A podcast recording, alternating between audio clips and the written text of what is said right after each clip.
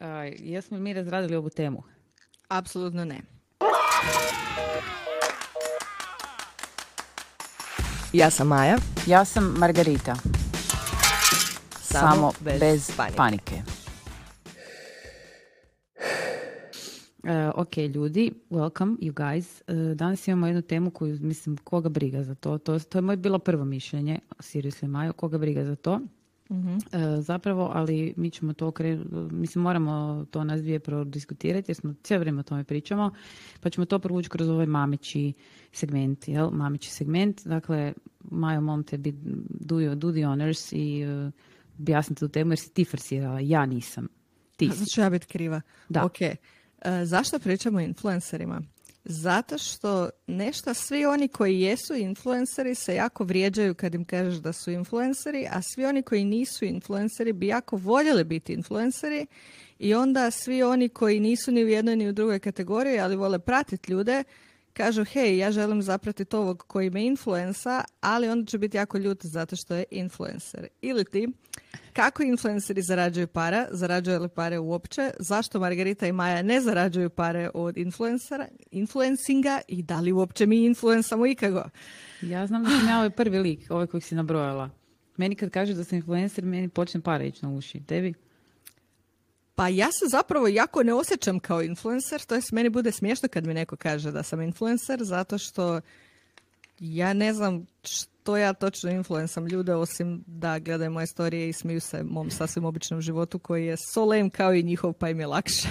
A tako ja isto. Ponekad si pitam ljudi, a to bi se stvarno volili onak uh, da nam kažete, zapravo zašto nas pratite. Jer uh, mi kad, mislim kad smo ono kao radili breakdown, znači kad imaš kao hoćeš ti biti to nešto i onda odeš na Google i pitaš Google, dragi Google, kako bi ja bila to nešto. Jel? Google sve zna, jel tako? I onda imaš kao da moraš imati neku nišu i da moraš imati neku korist. Da ljudi moraju imati neku korist od tebe. Ja mislim da ljudi koji mene prate nemaju apsolutno nikakvu korist osim da mi se smiju. Ajmo iz ja Koja je tvoja niša, Margareta? Ja je nemam. Tehnički. Jel imam ja nišu? Ja je nemam. A ne znam, ja bih rekla, ako mora biti neka niša, onda je to kao nekakav lifestyle, ali je problem što kad kažeš lifestyle, ljudi uglavnom misle na style dio toga, a ja to mislim kao na ja ga nemam. život.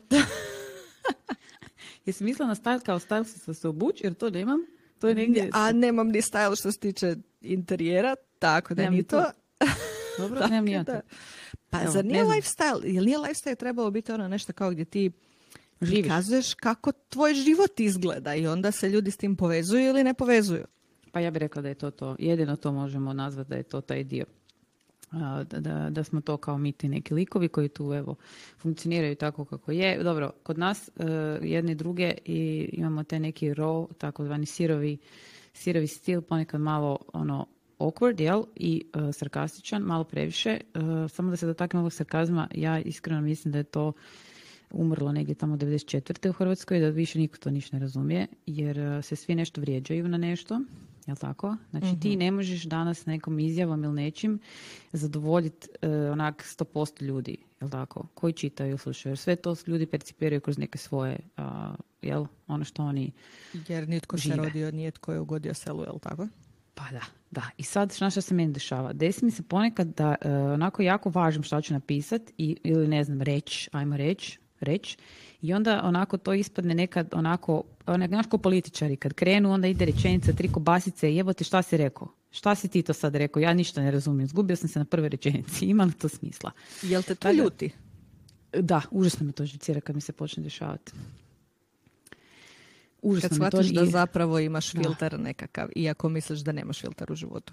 Da, da, da. I onda to, desi mi se, imam, uđem u te neke faze. Ne znam, kao, to mi tako bude, ja mislim da je povezano s PMS-om. Stvarno ne znam, bude malo onako ranjivija, osjetljivija zapravo na komentare ili nek, nečije mišljenje ili tako dalje. Premda znam da mi ne bi trebalo doticati mišljenje ljudi koji ja ne znam, ali ja smatram ono što je kod mene problem, a što znam da tako ne bi trebao čovjek funkcionirati, što ja smatram da ljudi koji mene prate, jel, i koji ono kao mi imamo neku konverzaciju, da su to meni apari, znaš, ono, to su kao neki likovi koji su kao ja, tako ja to imam u glavi. Ja vas sve vidim da ste vi kao meni neki buddies, razumiješ?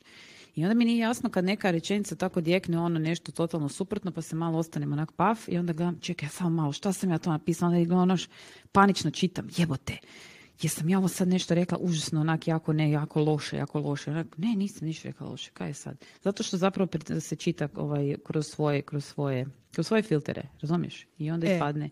Kužim te, ali ja recimo e, se čak, prvo da, isto mislim da ljudi koji me prate moraju valjda kužiti humor na moj način i moj pogled na svijet, jer inače ne znam što bi točno radili tu, onda bi se mogli svađati stalno. Ali meni čak ne bude ni toliko da sad mene nešto uvrijedi što oni krivo misle, nego često mi se dogodi ona situacija da kao, frende, pa jel imamo toliko vremena da se ti ja sad raspravljamo oko toga što si ti krivo shvatio nešto što sam ja napisala, što vrlo vjerojatno nema nikakvog zapravo utjecaja na tvoj život. Kužiš, ponekad i mi jednostavno šeramo informacije kao i svi drugi ljudi. Čak i ne informacije, nego osjećaje svoje vlastite zato što imaš potrebu da izađu van. Imaš potrebu da ih izgovoriš. Da. A to nije uvijek, to sad zvuči strašno sebično, ali ja ne tražim uvijek savjet. Ponekad samo tražiš neku vrstu potpore. A nekako imam osjećaj da se na Instagramu razvio taj osjećaj, taj način komunikacije u kojoj ljudi misle da sve mora imati instant pomoć i da ako ti im nećeš ponuditi rješenje, onda valjda si ti ta koja traži rješenje. Kužiš što mislim? Nekako nema više onog samo razmjene iskustava bez toga da netko nekome dijeli savjete. Nekako kao da ljudi sami očekuju da ako nisi fashion bloger ili travel bloger, onda valjda moraš prodavati nekakve dubokoumne, ne znam, misli i saznanja o životu. Da, Onako, ja nisam self-help ništa, ja nisam psihijatar, ja nisam psiholog. Ja isto idem kroz život i pola vremena pogađam šta i kako. I nekako ja mislim da je ljepota ljudskog iskustva u tome da ti dijeliš ono gdje si se zeznio, pa možda nekome tako pomogneš. A ne da ja kažem tebi, reci mi svoj problem, sad ću ja tebi reći kako ćeš ga riješiti. Jer odakle ja to znam. Tako i meni, da, zapravo, da često, često se da zapravo desi ta situacija gdje ja čak dijelim, ono, to su greške, to su onak, e hej, tu sam pogriješila kao, i, i mislim, uh, volim vidjeti uh, savjeti sve, ali ponekad to ode u neke ono uh, dubine i detalje koje onak, e nisam baš onak šta znam, osjećam se napadnuto nekako u tom momentu, jer ja sam podijelila nešto što, u šta sam pogriješila. I to je već dovoljno, onak tipa poslala sam se pepelom, znaš ono. Nemo mi sad još ti poklapati ono, ok, vidiš da je greška, vidiš da sam ono sjevala sam hardcore. Znači ne treba mi sad još, trebala si to napraviti ovako i ovako i onda bi ti bila ovako i ovako. Mislim, ok, možda će neko ko mi pročita to biti super fora, ali meni ponekad bude onak se sjećam malo pokakano u tom nekom trenutku. Ali ajmo sad ovako riješiti prvo jedno tehničko da. pitanje. Yes. Jesi li ti primijetila u nekakvom broju pratitelja ili nečem sličnom možda nekakvu granicu kad si prestala biti samo Margarita, a kad si postala internet mater? Da li si... Jesam. Da, e, sad ću ti reći ovako točno. Baš sam razmišljala o tome zbog čega sam prestala snimati za ovaj drugi kanal, gdje su nam family vlogovi. I onak jučer mi to dok sam se vozila uh, puste sate i slušala sam palčicu, sam slušala, moramo razgovarati o palčici. Moramo razgovarati o palčici. Jednu drugu temu ćemo to, jer jako je bilo disturbing. I slušali smo audio bajku u autu i bilo i klinici su gledali ovako otvorene oči. Je to onaj old school, onaj iz Jugoslavije? Da, kad je onaj glas, znaš onaj glas, da, znaš onaj glas. Da, mekani, mekani. Da, onaj, znaš onaj, e, i mm samo ne, dajte ljudi, molim vas, da ne googlamo. Onaj glas koji je bio Vuki Sjan Kozlić, znaš, u svim audio bajkama je. Ko je to? Znači, ne mogu, ne znam, ne mogu. mora imati popis. Da, znači, ne mogu, morat ću to progooglati, ali evo, znate koji glas, na koji glas mislim? On je duboki, onako, ja sam Vuk, ne mogu to odlomiti uglavnom. Da, slušala sam tu audio bajku, uglavnom sam tako razmišljala dok vozim, to najčešće bude taj neki moment kad sam ja sama sa svojim mislima i zaključila sam ljudi da, kad sam prestala snimati zapravo za taj kanal, kad je on prerastao nekakvih, uh, mislim da je bilo 30 tisuća pratitelja, meni je to bilo previše. Meni je to bilo too much. To je sad prešlo granice normalnog ne znam, ne znam šta bi rekla, nekog mojeg unutarnjeg limita gdje je sad, ok, ovo je sad malo previše ljudi, ovo sad više ne mogu kontrolirati, ovo sad ide malo too much, tu previše intime se izlaže, na 30.000 ljudi. I sad kad pomislim to, onak, kad te, onak 250, 500 tisuća ljudi, a to su prilično intimne stvari, jer ja ne volim imati filtere, nisam imala filtere nikad u tim videima, bili su stvarno onako kako jesu. E, I tu je bilo znači i dječjih svađa i nekakvih natezanja i nekih mojih preispitivanja i tako dalje. I onda kad, sam, kad se to proširilo na tih previše ljudi, previše ljudi, e, shvatila sam da u toj masi ljudi zapravo postoje oni koji ne razumiju to što izlazi iz mene, jer ne mogu, jer, jer površno prate ili šta, znam, nebitno, nisu oni krivi, jebe u mater. I odlučila sam zapravo tu stat, jer je to već, izašlo mi iz zone komfora, jel? To, to je bilo na YouTube, a na Instagramu sam imala jedan moment gdje sam se pokušavala prilagoditi tim nišama. Znaš, ja sam ti veliki štreber. Ja kad ti krenem nešto raditi, ja ti idem ono štreberija teška. Znači, otvorim Google, pa izvadim onaš projektni plan, ti uvijek moram raditi, projektni plan. I onda izvadim sva ona pravila, znaš, niše, fotke, vamo tamo, networking, bla, bla, bla. I ja se bacim u to sto na sat i onda sam skužila tamo negdje, ne znam koliko je to bilo tisuća pratitelja, ne, ne milijoni, možda je bilo tri. nemoj, se smijeti. Nebitno, ja ne gledam toliko pratitelja, to su neki ljudi, čovječe Boži, to su ljudi, to nisu pratitelji, kako mi to glupo zvuči, pratitelji, kaj je to pratitelji? To je čovjek neki tamo, ime i prezime, ljudsko biće. Dobro, dobro, ali kad pričamo o biznis strani, pričamo o brojevima, to ti je tako. Nemoj sada Staljina citiram u ovako lijepom podcastu. Čekaj. Ne bi bilo primjereno. da, i uglavnom sam došla, uh, shvatila sam uh, da uh, onak, previše sam se stavljala u neke okvire pristojnosti. Bila sam onako jako ovaj, politički korektna, nisam mogu čuti nijednu psovku da bi izletila, premda vidite kakav je moj vokabular, to je jedan onako sasvim takav je inače, bio još gori, bio još gori, ovo je sad super. I, ovaj, e, I tu nisam bila skoro ja. Tu je bio, tu je bio neki kočnica uh, užasno velika i onda sam tak isto, ne mogu se točno sjetiti koji moment, odlučila zapravo stvoriti tu novu ličnost, jel? koja nije vezana s mojim imenom i prezimenom i s mojom personom i tu je zapravo tu izašla ja. Opet malo prilagođena, nije skroz uh, po PS-u jer ne mogu biti ja. Znači vi ono što vidite online to je ne znam, 10%, 20% moje neke dana, ali je skoro 90% moje ličnosti, bar ono što vidite na Instagramu. Tako da, na YouTube znam točno pinpointat moment, ali na Instagramu e, stvarno nemam pojma. Da ti? Mhm. Ja još na Instagramu, ne na Instagramu, na YouTubeu nisam došla do toga. Ja sam sad na nekakvih 12 tisuća. Ljudi, vidim... ljudskih jedinki, da nisi usudila reći pratitelja, jer mi to ide na živce. 12 tisuća ljudskih jedinki ljudskih jedinki, da. Gledanost je malo veća. Razmišljamo šta je šta, od kojih neki nisu. Od kojih neko, ko zna što su točno. ok, dobro. Ovaj, I na YouTube još uvijek osjetim da ima baš ta doza prisnosti gdje ljudi jako žele podijeliti s tobom tvoje dojmove nakon obiteljskog vloga i tu ja još uvijek vidim da imam poprilično veliku potporu i to da ljudi kuže što ja pokušavam reći. Mm-hmm. Pomalo se sad već događa da tako uljeću s tim kao Bože, ti si stalno negativna, ona samo broji i onako, meni to bude djelomično smiješno zato što ja jesam negativna, ja sam zaista stalno negativna. To što se ljudima čini da sam ja pozitivna je zato što imam ekstra pozitivnu slatku djecu pa oni unesu nekakvu ravnotežu, ali ja ne znam, a, i simpatičan, da, i doslovno to. Onako, oni su ravnoteža tome. Ja kad bi bila sama u tome, ja mogu djelovat pozitivno ako ono serem sarkastično, pa je to onda kao simpatično, ali to i dalje nije pozitivno, to je sarkazam. Mi smo seratori, isto kao ja, mi smo seratori. Doslovno, i oni meni zašto ono daju tu nekakvu e, ravnotežu, da to djeluje sve jako simpatično, ali ja sama po sebi, ja sam negativna osoba, to je činjenica, ja to znam.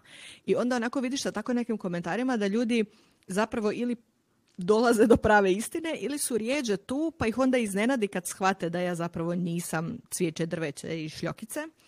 E, s druge strane, meni je to nekako da paralelno... da te prekinem. Da li te povrijedi recimo kad, e, kad se dođe takav moment? Kako to utječe na tebe? Hmm, za sada nisam imala baš situacije u kojima sam povrijeđena, imam onako dva, tri trola koji vječno dolaze sa, znaš, ono, komentarima, ne znam, ono, Maja je bundeva. I ozbiljno razmišljam onako, frende, imaš li ti devet godina ili 13? Jer ako imaš devet ili 13, to je ok, kužiš. ali, onako, ali ako si u tridesetima, pa da me molim te onda za prave uvrijediti, da se onda potrudi, kužiš, onako, šta? I bude glupa situacija... si, ružna si, da, glupa si, ružna si, to da, je to onako... Djeca, da. Ok, klinic. To zaista nije nešto na što obraćaš pažnju. Mhm. I znalo je biti dosta komentara koji često se meni čini da su samo žustra razmjena mišljenja ili čak, što ja volim reći, gdje učenici nisu pročitali sa razumijevanjem. To jest, došlo je do toga, do, do nekakve smetnje u kanalu, oni projiciraju svoje mišljenje o meni i onda ono što ja kažem jednostavno shvaćaju na drugačiji način. To nije ono što sam ja zapravo htjela reći. I najčešće tu dođe do nekakve rasprave objašnjavanja, ali moram reći da sam jako ponosna na to kako moji komentari na YouTube izgledaju, jer zaista i kad je bilo nekih situacija koje su mogle krenuti u ružnom smjeru, dosta se to riješi. Ne, ti imaš stvarno super pratiti. Ja ću sad dati uh, stvarno veliki pat gore. Ovaj, ovaj, video zapravo slušamo na uh, majnom kanalu, tako da ljudi stvarno ste top. Znači ja sve lijepo stolkam vaše te komentare, jako mi se sviđate. Uh, I stvarno imaš onako jednu zavidnu skupinu i, i onako ok ekipu koja mi se onako dopada zapravo. To je ono što sam ja tražila bila u početku, pa nisam dobila jer sam ja napravila jednu kardinalnu grešku sad na početku tog YouTube-a kako sam stalno tražila te neke, moraš te neke niše, niše više s nišama znaš šta, ubilo me to s tim nišama, satralo me. Ja ne mogu nišu imati, ja sam ti te hiperativec teški. Ne mreš mene, ja nemam nišu. Ja sam malo lijevo, malo desno, malo kuha, malo vježba, malo se zajebavam, malo nemam pojma. To nema, ne postoji niša.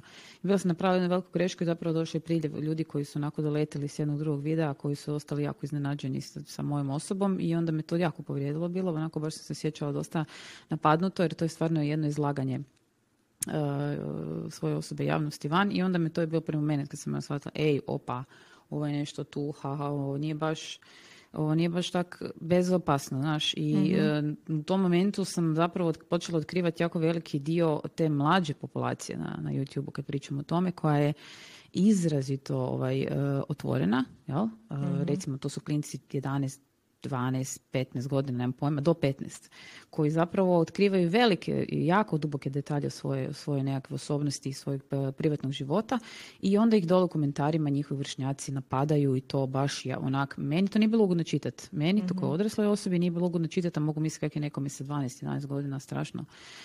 Uf, malo mi to na momente onako bilo ja, wow, kao naš, to je, uf, nije, ljudi... Sjećam mislim, se tog trenutka. Da, e, mislim da morate svi vi koji ste recimo stariji ili ste roditelji, planirate biti roditelji i tako dalje, e, YouTube i društvene mreže nisu baba roga. Jel? Ovo će zapravo taj video već nekak ići više u ovom smjeru. Nisu baba roga, ali morate znati šta se dešava u svakom datom trenutku na društvenim mrežama. Znači morate znati kako stvari funkcioniraju i šta se tu dešava. I do koje mjere bullying može ići kroz nešto bezazleno kao komentare. Tako je, znači morate znati šta se dešava, ne zabranjivati, ne micati to djece, jer onda kao, razumijem, držite ih po staklenim zvonom, oni ne mogu biti isključeni iz tog dijela svijeta, to jednostavno su kruže u toj mjeri da ne možeš ti, možeš ga odvući u šumu i živjeti u šumi, nije ni to loša stvar, nije Apsolutno. to loša stvar, ali eh, ovo sve ostalo, znaš, zakidaš ga za neke stvari razumijevanja i eh, sura, nekakve suradnje s okolinom njegovom koje Znaš, to treba A nekad je i opasnije da nisu uključeni pa odjednom postanu uključeni. Da, to je, to je deadly dio. Znači, taj, taj, taj moment e, ne znam, komentara koji su mi onak, znala sam izbiti cipela, stvarno bi znalo biti onak, nije baš bilo ugodno. Jel? E, mislim da se to, to si upravo i dobro je da se to rekla, mislim da se zapravo nitko od nas nije svjestan toga koliko negativnog utjecaja to može imati dok nam se ne dogodi tako jedna situacija u kojoj nešto ode u krivom smjeru, nešto se skroz krivo protumači ili to jednostavno ode u krivi krug ljudi i onda kad to eksplodira vidiš do koje mjere je to potencijalno opasno. I ja sam milijun puta rekla da ja baš zato E, mislim da ja snimam obiteljske vlogove samo zato što moje dijete zapravo u Hrvatskoj ne ide u školu. Tako da publika koja nju gleda nema zapravo doticaja s njom, a to ne utječe na njen njemački školski život, jer njeni njemački prijatelji nemaju pojma da postoji sadržaj u kojem je morana na nekom drugom jeziku. A i ne bi razumjeli da gledaju. Da, ja iz te perspektive smatram da je ona u neku ruku zaštićena, plus to uvijek imaš tu dozu da ti koliko god htio prikazati realan život, to je i dalje nešto što ja editiram, što znači da izbacujem sve trenutke koje ja mislim da bi njoj mogli ikad naškoditi, koje bi ju mogli prikazati u groznom svjetlu, koje bi mogli kasnije nekad uzrokovati da ona bude ljuta zbog toga ili da je bude neugodno ili nešto slično. A e, na sve to uvijek idem i hladne glave da postoji opcija da se to makne. Ja i onako mislim da ću dio privatnih tih, ne privatnih, nego baš tih običnih basic obiteljskih blogova, vlogova s vremenom djelomično sklanjat. Ne nužno sve, ne, ne nužno neke najdraže, neke tematske, ali mislim da će dio onih gdje je lockdown i mi smo se snimali zato što nam je bilo dosadno i meni je to kao roditelju drago pogledati sada. Mislim da to za dvije godine nema šta raditi online. Kužeš? Da. Da, ali da li misliš sada zapravo, da li, da li, mislim, kad kažeš sad si objavila pa su svi vidjeli pa ćeš maknuti poslije. Ima li smisla onda uopće da objavljaš? Hmm. Dobro pitanje. Ne znam. Ja ne znam imaš li ti taj problem i ne znam da li nas to čini anti-influencerima ili to zapravo prolaze svi influenceri, ali ne pričaju o tome. Ja uvijek sa svim društvenim mrežama imam stalno tu vagu u glavi gdje želim to objaviti jer je to moj život i ja to dijelim s ljudima i ja sam otvorena po tom pitanju i mislim da moja iskustva mogu nekom pomoć, a istovremeno razmišljam možda je vrijeme da ugasiš sve jer zašto itko treba imati uvid u tvoj život. Mislim, da je to, mislim da je to jednostavno egzibicionistička crta karaktera. Eto, ne znam kako drugačije to reći. Jer ništa od toga nije neophodno da bude vani. Nije. A ja to ne radim da zaradim ogromnu lovu. Tako da iz te strane... čekaj, čekaj, dotaknut ćemo se toga. Kod nas dotaknut ćemo se i toga. Ali kužiš, onako, mislim da je to samo egzibicionizam. To je nešto što je sastavni dio mog karaktera i ja sam svjesna da to nije u potpunosti normalno. Jasno mi je da je u današnje doba normalnije, zato što život ide u tom smjeru, ali moja baka je jednako živjela svoj život bio on online ili ne, to nije umanjilo njeno iskustvo. Hmm. Da, ja radim zapravo isto kao moj tata, samo eto u društvenoj mreži online. eto, ali doslovno to. Doslovno to. da. To si, da, to si ovaj, zapravo rekla jednu ovaj, veliku istinu, to što mislim da ćemo sa svima reći, svi koji imaju društvene mreže i dijele nešto na njome su dijelom narcisi i egzibicionisti. Jer tu kad svučeš sve rukavice, kad svučeš sve rukavice, jer zašto bi neko, to je zapravo s meni prijatelji često znali pitati, ja sam 81. godište, to je ova generacija još, nismo baš komodorci, ali smo daje lap, znaš ono, znaš kad se spavio na internet. Ja sam bila ono. zadnji uh, kako se kaže, vagon tog vlaka. e, to, znaš, a da je lap je bio i nisi imao ni mobitel, ni ništa nisi imao. Ja se sjećam da smo se dopisivali s nekim dečkima, ja i, ja i prijateljica bi krali mobitel od mog tate, pazi sad ovo na večer, kad bi on išao leći u sobu, onda bi se dopisivali s nekim dečkima, bi rekao, e sad prestani slat poruke jer sad je ovo tatin mobitel, znači. možda Naravno, to samo ako je ista mreža koja si ti, jer Naravno. ako si ti simpao, nije ništa od poruke da. I ovaj, e, da, tako da uh, oni su meni recimo često znali pitati onak, znaš, ja sad njima kao šta to radiš i ono pa snimam vlogove, molim, šta? Kao, pa, naš ono, kao blog, ali je kao video pa je vlog. Aha, a zakaj? Znači, to pitanje meni uvijek izbijalo iz cipela. Znači, zašto ti to radiš? Ja nisam znala zapravo nešto specijalno. Najčešći odgovor bio, puf, dosadno mi je. Pa eto tak, volim to raditi. Ja, onda se bi stala i razmišljala, zašto ti to voliš raditi? Ti normalno. Šta s tobom nije u redu? da, kao drugima je dosadno, pa heklaju. Zašto ti ne heklaš? Zašto snimaš video, Margarita? Nemam pojma. Uglavnom da, ja sam zaključila taj, zatvorila sam, pobrisala sam stavila na privatno pol tih videa na tom kanalu, stavila sam neke, nemam pojma zašto, još uvijek ne znam ni to objasniti sebi u glavi, vjerojatno to isto maknut. Molim te, nemoj maknut kronike služene mame nikad. A to neću. To neću, to je, to je, bilo, da, to je bilo prije, to nije, to nije baš bio taj, taj, to je Big Brother stil. Uh, ja to zovem Big Brother, ono kad piška si kakvi si cijeli dan. To ne, ovo je bilo to. prekrasno. I da, zapravo ti videi pokazuju šta je Margarita sposobna napraviti sa videima. Da. Samo joj se ne da. Pa mi se ne da. Nemoj se sad tako ovaj, optuživati. Jadni ljudi, znači, na mojem svakom videu ima, evo, znaju, pišu mi lijepo greške svaki put. Prosti ponavljati se kadar tu i tu. Ja samo na ta dva mjesta. Odlično. Jer ja to ne stignem ljudi, jer nemam vremena. Znači, ja stvarno nemam vremena. I za snimanje video vloga ti bi trebao biti onak ako je to family, onda ta family treba biti na komadu e, više od sati pol operativno, a kad je operativno onda su tu držne da je zadaće, trenzi, jest, i to svaki dan jedan ti isti kuća, posao, park, Lidl, kuća, posao, park, Lidl, park, trening, kuća, tak. Eto, to se nema smisla snimati. Slažem se. Da. Slažem se jer ja evo upravo u videu koji će izaći ovih dana imam monolog na temu neću više da snimam vlogove u kojima ne radim ništa, samo zato što YouTube kaže da moram imati redovno objavljivanje videa. E, to ti je to, onda te tjera u nišu i tjera te na konstantno, to sam isto htjela, ovaj, to sam ja pričala sa Majom, jer ja sam to osvijestila bila, kad se makneš, uvijek kad se makneš, postanu ti stvari jasne. Kad si ti u tom balunu, ne, to ništa ne primjećeš. Koliko te zapravo društvene mreže, kao nas, kao kreatore, jel? Nekog sadržaja, bilo kakvog, makar on bio potpuno nepotreban ili bio potreban. Ja iskreno mislim da je svaki sadržaj ko neko kreira, a neko drugi uživa u njemu, kakve god vrste to bilo, to je korisno. Jer ta osoba uživa u tom datom trenutku, u tom sadržaju i to je onda korisno. Bio ti, ne moraš biti e, razumiješ, davati nekakva instant rješenja svakome. Ako neko uživa u tom datom trenutku u tome što ti radiš, to je po meni korisno, dovoljno korisna stvar da kažeš ok, evo napravio sam neki pozitivni pomak. No, to se baš lijepo rekla. Pa da, tako, tako i mislim. Jer ja recimo pratim osobno hrpu e, nekakvih ljudi koji tehnički nemaju neka sad ono, znaš, znam točno kod ovog idem gledat recepte koje samo gledam, nikad ne reproduciram jer ja to nisam u stanju, fino samo gledam sline mi cure i super mi je. E, imam neke koji me educiraju vezano za, e, za život, znači koje me educiraju za roditeljstvo, koje me educiraju za, ne znam, moje treninge koje radim, dosta ulažem u to vremena i tako dalje. To su sve podijeljene po nekim praktičima. Ima par ljudi koji pratim jednostavno zato što ono, mi takvu energiju šire, ono, ono srčem tu njihovu energiju i sjećam se super, kužiš. I budem ja više sam onako kao islandski konji, bolšoj baletani takve stvari, ali to znači da mene to zapravo čini sretnom. to znači da trenutke koje ja provodim na Instagramu, znači radim stvari koje ne bi, to jest pratim i gledam stvari koje ne bi mogla raditi i ne mogu i nemam kad raditi u životu, a ovako imam uvid u taj nekakav život koji mene također zanima, ali nije sastavni dio mog života. Da, život ono, pratim opaku gotičarku iz LA koja je učila rolati sad uči skejtati, iako ima godina kao ja. I... A molim te, taj islandski konj, kaj on radi?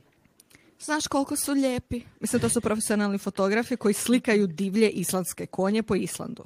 Znači, doslovno vidiš konja na slici i pomisliš, bože što bi život bio jednostavan da si ovako lijep i boli te briga. okay. Okay. Da. da napomenem, pričamo zaista životini konju, ne o muškom konju koji je lijep, ali je konj, jel? životini konju, da.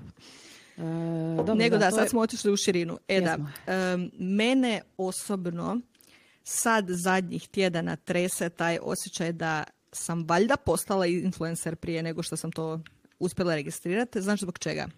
zbog opsega posla koje odjednom uključuju sve društvene mreže.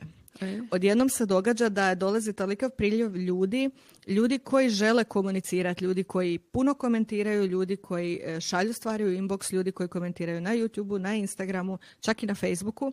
I mene to zapravo jako raduje jer ja volim imati kontakt s ljudima, ali me istovremeno počinje opterećivati zato što je to sad već tolika količina da ja vrlo često ne stignem se tome posvetiti. I onda se mhm. osjećam kao najveće govno dok idem po redu i samo lupam srce da ljudi znaju da sam barem vidjela jer to između ručka, normalnog posla, djece, stana i ne znam toga da jebi ga nekad hoću ja sjesti glad seriju, uh, nemam, nemam kad kvalitetno razgovarati s tim ljudima. A do sada sam nekako uvijek imala taj osjećaj da sam barem otprilike znala s kim razgovaram. Znaš, ono, to su ljudi koji se konstantno više manje javljaju i sad ja već znam, ako ne nickname, onda barem otprilike koje je iz Njemačke, koje je dalje u Hrvatskoj, mhm. s kim sam, u kakvom kontaktu. Sad se to počinje gubit, blurat i počinje me opterećivat zato što prvo, možda zato što imam osjećaj da onda više nemam kontrolu toga tko gleda moj sadržaj, iako realno nikad nisi imao, ali je to bila manja količina ljudi. Pa si ima prividnu kontrolu, da, ima si prividan e, osjećaj. Tako da prvo to, drugo, počinjem imati taj osjećaj da je to posao. Jer me grize savjest kad ga ne stignem pod navodnicima odraditi kako treba. Zato što si uložila vrijeme u to, pa onda je posao. Sve da. što uložiš vrijeme je posao. Znači, tako da to. I treće, pomalo se pojavljuju nekakvi upite za suradnje, ali ja kao opet napominjem zašto ja sebe ne predstavljam kao influencera, zato što ja zapravo ne znam što mislim o suradnjama, jer se ja uporno ne znam postaviti tu, jer nekako imam osjećaj da ne napravim dovoljno zauzvrat, zato što imam osjećaj da to ne bi trebalo tako i da nekako te granice nisu dovoljno postavljene jasno, barem iz moje perspektive. A s druge strane, toliko dugo živim život bez reklama, da nekako uvijek imam tu kočnicu da ja nisam tu da nekom nešto prodajem, pa mu onda ni ne želim prodavati. Da. Kako je tvoje iskustvo sa suradnjama? Pa ja sam ti onaj tip koji onak, ja sam dosta basic shit, ti si malo, ja bih ću nazvala neku grupu malo inteligentnija. Daj, molim te. Da, to je jedna, ne. ne znam da li ću točno verbalizirati to što želim reći, ali ja sam onako, malo sam blunt. Znaš ono, i ovaj, e, ja sam imala čak jednu fazu kako mene, znaš, kad sam ja to krenem i onda wow, ja sve, meni ja sam ono wow, meni uvijek Sad ću ono, ja to sve. Kako fantastično se oduševim, yes, yes, kako super, i onda nekom vremena, jebote, koji sranje, znaš, ono.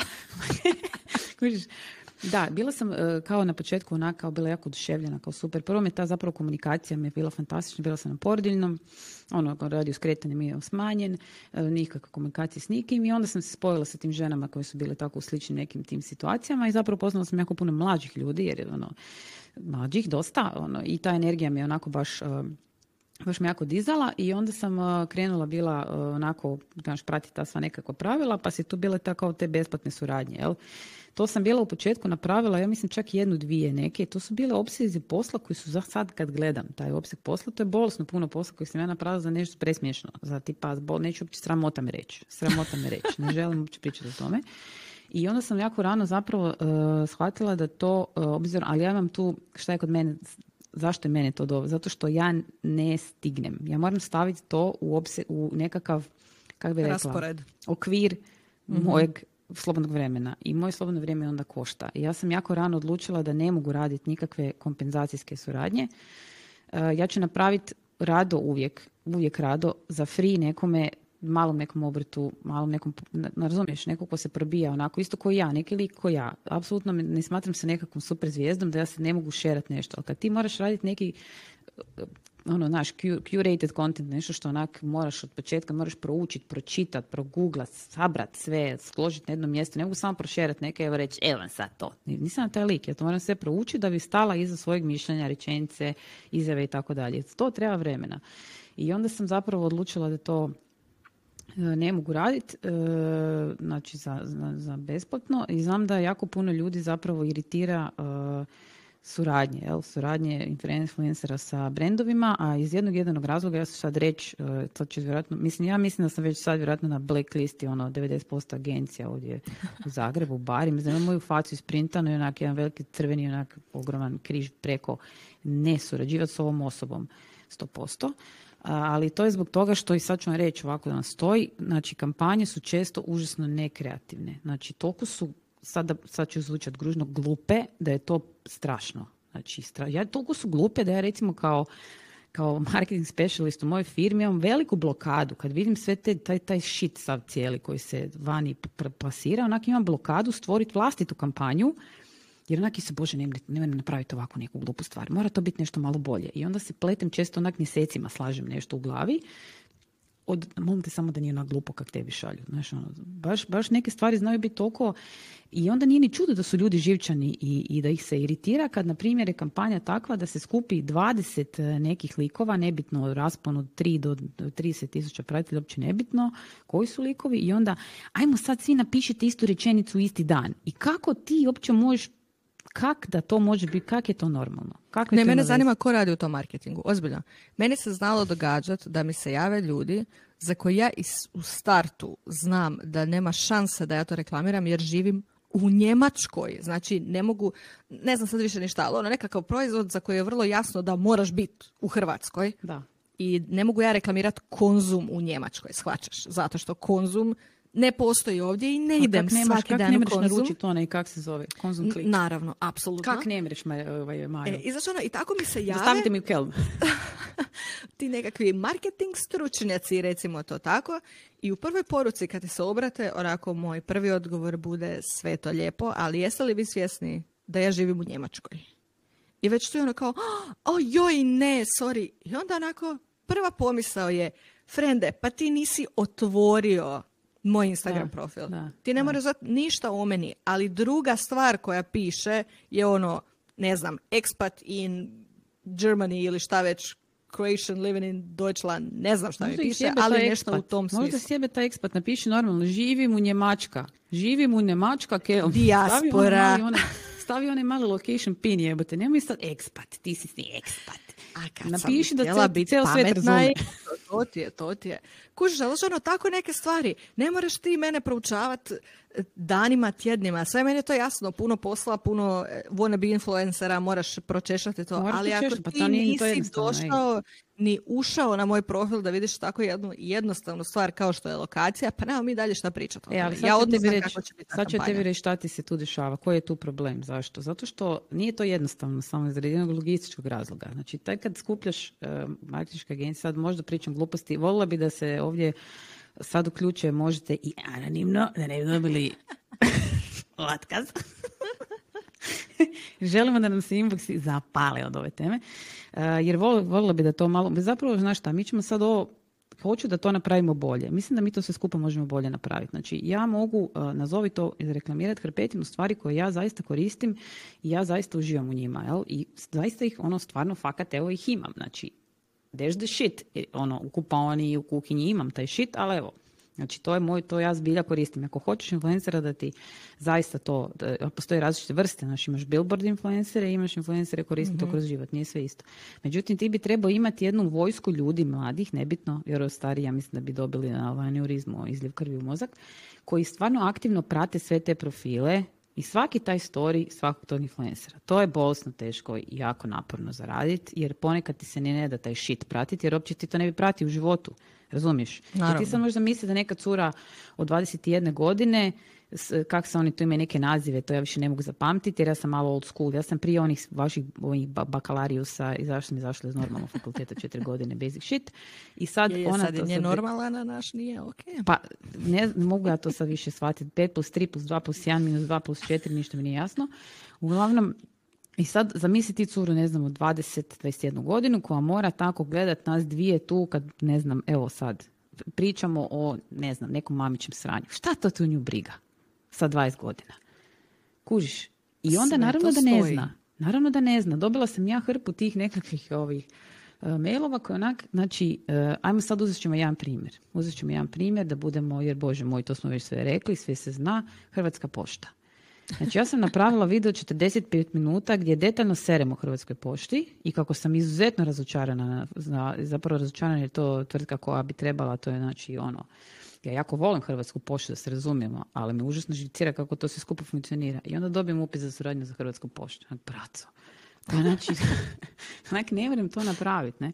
Ali, mislim, kratko je trajala ta prepiska, stvarno sam rekao, ja nisam dobra fit, naime, nisam dobar fit, zaustavila sam se na tome jer ne znam kako bi rekla. Uprostite, ali ja sam srala po tom brendu jedno 40 minuta. Uprostite, ali upišete u YouTube Margarita Hrvatska pošta. ali dobro, kuži, to treba napraviti due diligence. Znači, treba napraviti istraživanje da vidiš di ćeš koga staviti u koju, u koju nekakvu pa niši to, barem to... kad si ušao u nekakav uži krug ljudi, pa da onda provjeri još jednom taj uži krug ljudi. Eto, i sljedeća stvar, recimo, koja mi izuzetno iznenadila je naš, e, koji ima velika ljubav, veliku ljubav koju gajim za crveno, za crno-žuti, crno-žuti brend. Znaš koji je crno-žuti brend? Brand. Apsolutno. Apsolutno znamo Kerher, mislim živote vam robio, kaj svi normalni. Znači, mislim, dva ja znam za taj brand samo kroz ne vide i ja to u ruke uzela. znači, velika ljubav, velika ljubav za, za ovaj crno-žuti brand, stvarno velika, mi dijelimo jednu stvarno onako jednu veliku povezanost, bilja ono, stvarno sam tu veliki zaljubljenik i ono, znaš, dva blog posta od kojih su ono čitanost through the roof. Ja inače nemam veliku čitanost na blogu jer ono ne znam gramatički točno rečenicu napisati, ali ta dva teksta su bila ono bol glava. Dva videa recenzije ljudi. Recenzije se ne gledaju jer obično recenzija znači da sam dobio pare za nešto snimi da kažeš samo da je dobro. Jel tako? To obično. Ja kad idem upaliti recenziju uvijek mi je filter u glavi. Ovo sad, ja sad gledam reklamu koja je zapravo samo malo duža reklama. I to je mhm. sad, ja odmah naš ne vjerujem. On naš balkanski mozak u čemu je kvaka. Gdje je problem? To ne vjerujem tome. Ha? Mhm. I ne, ovaj, makar da su rekli, oprosti, hvala ti na cijelom tom besplatnom sadržaju, evo ti ovdje, uh, kak se zove, treba mi metalne četkice, mi trebaju za SC5 ili SC4, jer kupila sam oba dva. Evo, poslat ćemo ti. kupila sam oba dva kad mi se pomračio mozak u koroni, razumiješ? I treba mi ona četkica za gulit, fuge, ona bras, bras, to mi treba. Dva komada da mi pošaljete. Thank you very much. To je jako zahvalno. Mani to. Evo. Jel to glupo, jel to glupo, ajmo reći, mogu se iskoristiti cijeli taj besplatni sadržaj. Evo kaj mi se dešava, to vam se dešava. Eto, tako da vam je to to, ali e, da se mi vratimo na tu temu, da li se može, Majo, uh, zarađivati od, od uh, društvenih mreža i od Pa ja ne mogu. Ljudi Može se, navodno ljudi. mogu. može se, može se zarađivati, naravno da se može i neki to rade jako dobro, čak i ajmo reći, uh, znaš šta, jaka je tanka granica između se, uh, proljev, jel, proljev je i dobro je. Znači tanka je granica, tanka je poput papira. Znači oštrica noža, jel? I zaista ja mogu ono na, na, pa- na, na, na, ne znam, na jednu ruku nabrojati recimo ljude koji ja osobno smatram da to radi izuzetno dobro, premda bi išlo u onu kategoriju billboarda, sve ide kod njih. Ali on to tak dobro rade da je to meni super. Jel? Ja ne pratim baš puno velikih influencera, tako da znam samo možda jednu, dva za koju, koji vjerojatno ulaze u tvoju kategoriju. Ali baš zato što ja idem s tim ciljem da ja nisam došla tu gledat reklame i onda me ne zanima. Kad me zanima proizvod, ja ću to googlati, ajde bok. I zato valjda nekako i ja imam taj stav prema svojim suradnjama. Um, ja nisam dobila milijun upita u životu, ali to što sam dobila, pa jedno 90% sam odbila. Baš zbog tog osjećaja da ne želim biti dio kampanje u kojoj ja eto pišem rečenicu i slikam djecu kako drže, a ne znam ono, sredstvo za čišćenje jer su oni slađi od mene pa da ga reklamiraju. To Kužiš sam onak. Ne, ne, ne mogu to. Ja ne. volim reklamirati sredstvo za čišćenje. Ne, ne, sve u redu sa sredstvom za čišćenje. Ovdje govorim da ja svojoj djeci stavljam u ruke sredstva za čišćenje da bi bili slatki. A Kužiš? dobro, to je zavisno kako izabereš, kako će ti sadržaj izgledati, ali da, to je, ne- ako se ne možeš sa tim sa, saživiti, onda ne možeš sa tim saživiti. Evo i recimo ja sam dobila e, jednu ovaj prijedlog za jednu suradnju koju bi svakim ovak, ovaj, znači muž me odmah pogledao ovako i rekao, pa si ti normalna, kao, pa zašto ne? Onda mala je dobila cvita je ono na grubu suza bilo. Znači to je bila kampanja za About You, jel? Odjeća. Free robe koliko hoćeš. Koliko hoćeš free robe, možeš ono, znači ja kad otvorim onu njihovu stranicu, I swear to God, nek ja otvorim, ja sam jedan puta otvorila, sam, ja sam mislila da ću, napade panike me uhvatio. E, ja Koliko sam je- isto ušla, pogledala pet minuta i zaključila da ja tu ne mogu uopće. To tu moraš kaži, a meni prijateljice. Ne, i Ma trebaš samo filtere u neke upaliti, oni ti to, i one meni cure, ja to ne mogu. Znači, ja ne znam, prvo, meni treba traper košulja. Kaj ja znam koji brand traper košulje trebam? Ne znam, pizdu materinu, treba mi traper košulja. Otvorila sam, unutra je bilo 400 traper košulja. Ja nisam za to spremna. Ne mogu ja to. Uglavnom, morala sam odbiti jer zaista uh, meni recimo, ja moram, ja koristim odjeću, da se razumijemo, svako koristi odjeću, ok? Zaista. Zaista i bilo bi recimo i pošto je About You super jer realno gledano ima užasno širok ima svega dreka je tamo, jel tako? Možeš izabrati šta god hoćeš, od sportskog do fancy, jel? Međutim, to bi značilo da bi ja trebala e, kreirati sadržaj u kojem ja se preslačim i kombiniram odjeću. Što je meni izrazito teško. Meni je to, ja to nemam u glavi. Moja glava nikad ne ide u tom smjeru, isto kao što ne znam napraviti flat lay. Znači, ja sam morala prvo googla šta je to flat lay. Na početku mi nije ništa jasno i ne mogu to složiti. Znači, Mnogo sam napravim puta taj flat lay, da se neko posrao. Nikad nisam uspjela. To nije flat, znači, posrani flat lay, to nije to. Međutim, lijepo mi je vidjeti kad neko to fino složi, lijepo za oko, ne? I tako sam morala, nažalost, to odbiti, jako su bili ljubazni, simpatični, stvarno su ono, mlada ekipa, neka baš fora, ali ovaj, i čak ne moram reći da ne mreš ti pogriješiti da si meni to ponudio, jer ono, ti svak treba robu, jel? Ali ovaj, ja ne mogu to stvoriti. Ja ne mogu to stvoriti. Evo, znači ja bi stajala s tom robom i ja bi se znojila i napade panike da bi dobio sa Bože dragi, kaj se to treba obući?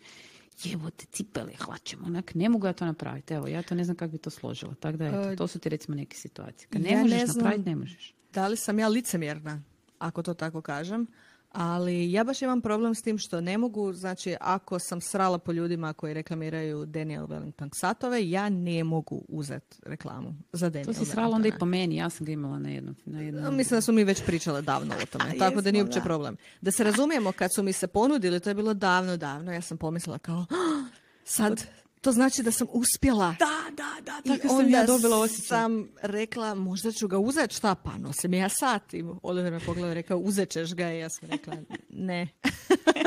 To ti I nisam znači, ga uzela. Ljudi, E, ali to ti hoću reći, ja to kad kažem, ja zaista to ne mislim osuđujuće. Ja ne mislim da ti ne trebaš reklamirati Daniel Wellington sat.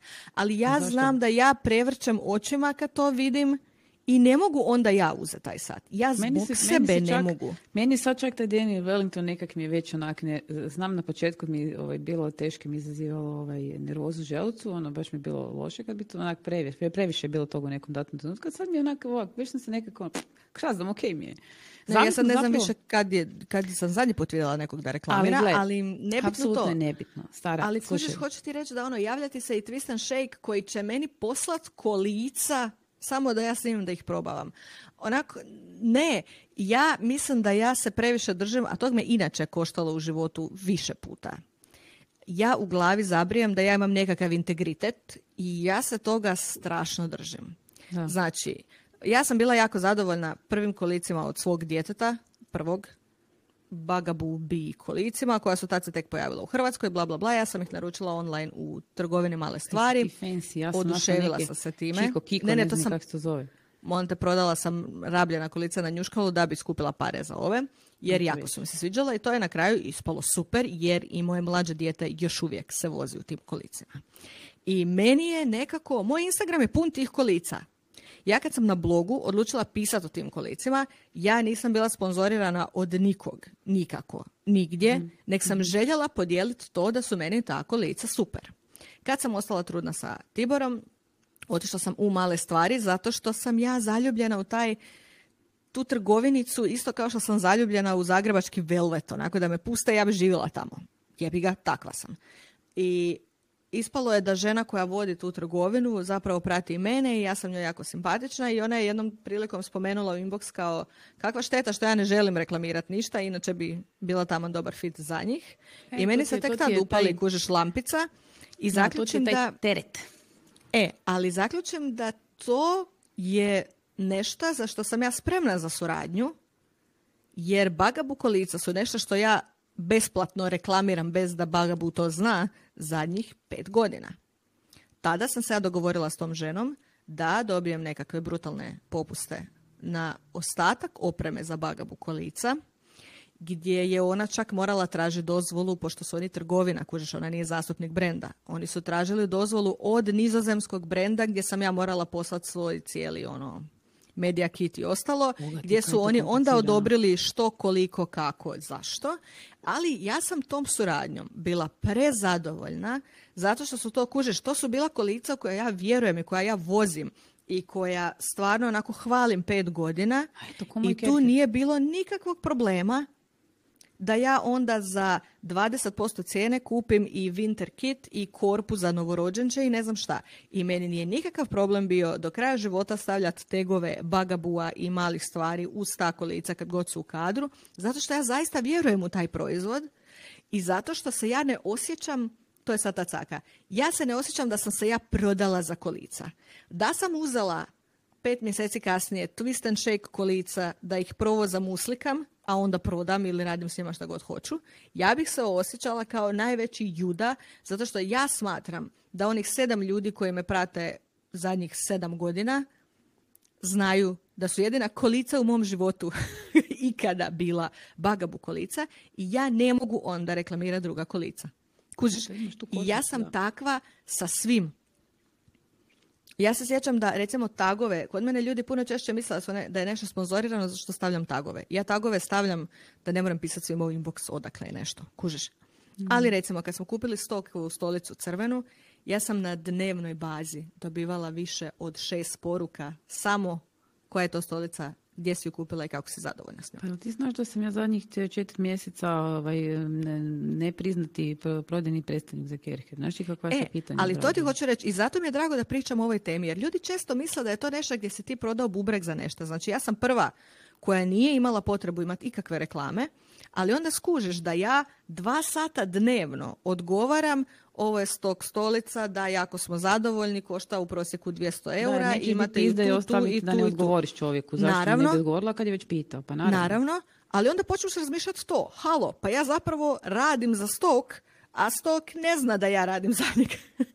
Kužiš, i tako nekako počne, valjda, tako je barem i kod mene išlo, počne nekako taj osjećaj da možda bi mi neko trebao dati barem nekakvu siću za svo to vrijeme koje sam ja utrošila. Ne znači što je meni bio problem odgovarati ljudima, nego što sam ja konkretno pričala o jednom proizvodu koji je sastavni dio mog života i ja sam ga uredno platila, ali onda počneš misliti kao, hm, ali ako će moja djeca voziti romobile i svaki put kad su u storiju će me netko pitati odakle su romobili, kako se zadovoljna, koliko košta, zašto ja ne bi onda imala suradnju s nekim, pa da onda idem u tom smjeru. E sad, kažem, ja sam taj tip koji ne može reklamirati sve, ja ne mogu živjeti sa sobom, tako da sam ja se pronašla u par malih suradnji gdje sam ja, na primjer, odlučila imati onda suradnju sa malim stvarima, ali je to nešto gdje sam se ja javila jer sam znala da oni mene već prate i rekla, vidi, ja stvarno volim vašu trgovinu, mi možemo imati suradnju na takav način da ono, maltene, ja zaključim što meni treba. Znači, ne što vi Da, meni nešto želite ti, poslati ono, besplatno, Da, Ok, kužim. nego ako ću ja otići, eto sad recimo Romobil, ako ću ja otići kupiti Romobil sad u Toys R Us i to neće značiti nikome ništa, a jednako tako vi možete dobiti reklamu od mene za taj isti Romobil. Zašto ne? Ja želim reklamirati male stvari jer je to trgovina kojoj ja vjerujem. Vi želite da neko reklamira vašu trgovinu i vaš Romobil. I Eto. meni je to jedina vrsta suradnje na koju sam ja zapravo ikad pristala, osim ako još nije neka dodatna tema, kao recimo kad sam za eh, onaj Lilo Hex eh, reklamirala, to jest imala blog post o kondomima, ali mi je to bila odlična tema zato što je to je nešto što ja volim raspravljati, a to je seks u braku, zaštita. Tako. Prvenstveno zaštita u braku, ostalo. feminizam i slično i tako sam recimo isto pristala uzeti jednu slikovnicu skroz besplatno. Ja nisam željela da oni mene plate iako su pitali, zato što smatram da su to neke teme o kojima treba pričat, Tako je. pa je onda to bilo nešto što je meni bilo prirodno da ja uzmem. Da, ja smatram mislim- da ima ljudi koji rade odlične kampanje. I Ne, ja recimo znam, meni je ja super mislim- kad ono super mame kužiš imaju portal i naravno da onda su tamo reklame i recenzije zato što su one portal ako te zanima nešto o majčinstvu, o proizvodima, ideš tamo. Da. Kužiš, ali ja nisam portal, ja ne mogu imati mišljenje o svemu i ne mogu probati svaki proizvod i ne Dakle, mogu... Nisi objektivna, da. Da. Biti subjektivna. Kad si ob- osobni blog, to je subjektivno. Ali ljudi ne može, mislim, krivo je misliti, pogrešno je misliti da sve što vidite je reklama. Ja znam da je teško se probiti e, pored toga jer onak sve izgleda ko, nek ne vjeriš više nikome i e, često se zapravo, što se ja recimo ljutim na, ponekad na ekipu, da pre ovaj bland svačate, pre ovaj kako se ne smije, ne može se vjerovati sve odmah na svakome što je rekao. Sve moraš provući kroz svoje vlastito e, biće. Znači, na svemu morate kritičko razmišljanje provući. Ako sam ja rekla, meni je dobro ovo i ovo, ne mora znači da će i tebi biti to dobro. Moraš napraviti nekakav svoj research. Evo, ja ti onak, heads up, ovo je ok stvar, izvoli to prouči. I nek- nema nekakvog univerzalnog rješenja, e, to je super jer sam ja tako rekla da je to super. Ko sam ja da kažem da je to super? A evo, ko sam ja? Znači, zašto bi to bilo super i zašto bi to bilo odlično? Ako se meni nešto sviđa, takav sam lik da volim sve dijeliti jer sam eto takav egzibicionist, e, ne znači da to mora i ostalima biti odlično, fantastično, najbolja stvar na svijetu. I svakako volim vidjeti zapravo kontriranje. Meni to nije dobro jer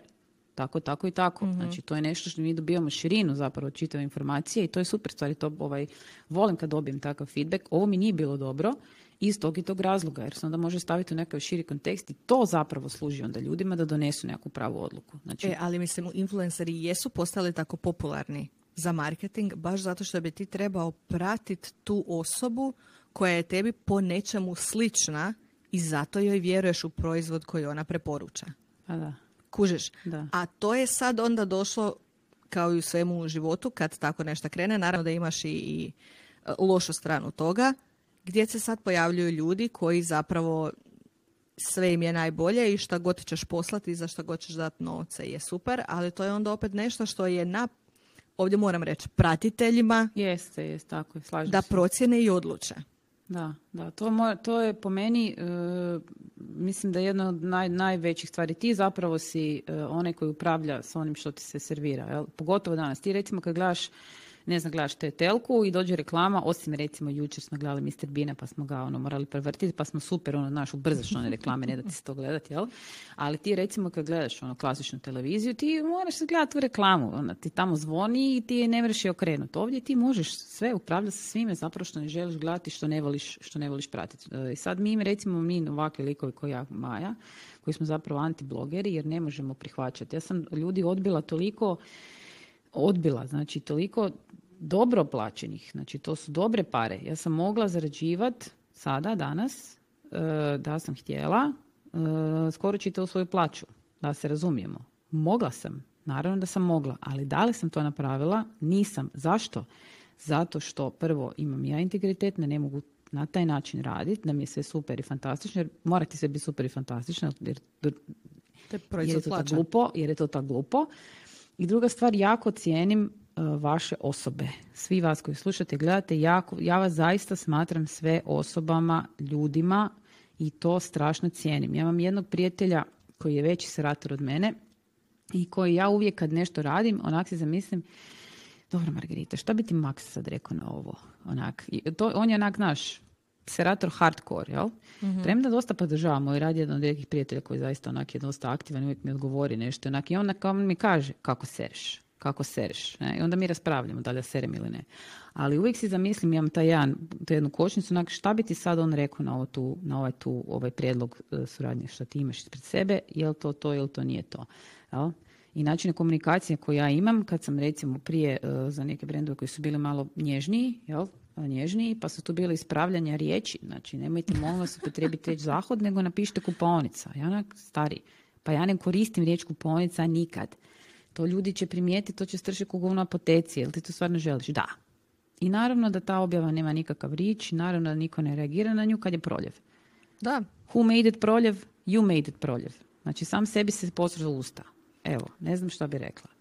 Da, ne, ovaj, meni je tu, um, znaš ono standardno, oni bi da ih ti reklamiraš zato što se ti takav kakav jesi jer imaš dobar rič i skupljaš puno ljudi koji dobro reagiraju na tebe, ali ne bi da ti ništa napraviš tako da baš bude kao da si ti to napravio. Onda te ja ni ne trebam reklamirati. Ja i dalje smatram kao jednom od većih uh, uvreda koji su zapravo kompliment iz moje perspektive je kada me Philips odbio iako su super mame predložile da budem jedan od predstavnika, zato mhm. što istetovirane mame nisu Philips mame i oni ne žele da ih takve predstavljaju. Navodno se u međuvremenu to sada promijenilo, ali meni je to bilo dovoljan... Kako se promijenilo? Jedan put jesu. Ne znam, navodno, navodno se promijenilo nekakvo vodstvo nešto e, negdje, pa, pa sad shvatili su da su ljudi u Europi jako hipsterski nastrojeni i da danas u Europi ne možeš naći baš puno mama koji nemaju ni najmanju jednu tetovažicu. Tako da ono, ali meni je to onako bilo otvaranje očiju. U smislu za mene, to sam ja dosta rano dobila kao komentar. Još nisam bila ni blizu nekih dvoznamenkastih brojeva i znam da sam tada pomislila onako, ne, ne, ovo ti je dobra škola, kao što inače u životu ti ne vrijedi gurat se tamo gdje ne pripadaš, tako, tako ti se ni ovdje ne vrijedi gurat tamo gdje ne pripadaš, a ja se ne osjećam da tamo pripadam. I meni je YouTube revolucija po tom pitanju, zato što je YouTube taj koji stavlja reklame ljudima koji on zna da ti ljudi trebaju žele vidjeti. Ja na to nemam nikakav utjecaj. ja ništa, ko što ono, ja ništa ne prodajem. Tako je. Ja tu ništa ne prodajem, moj sadržaj je tu.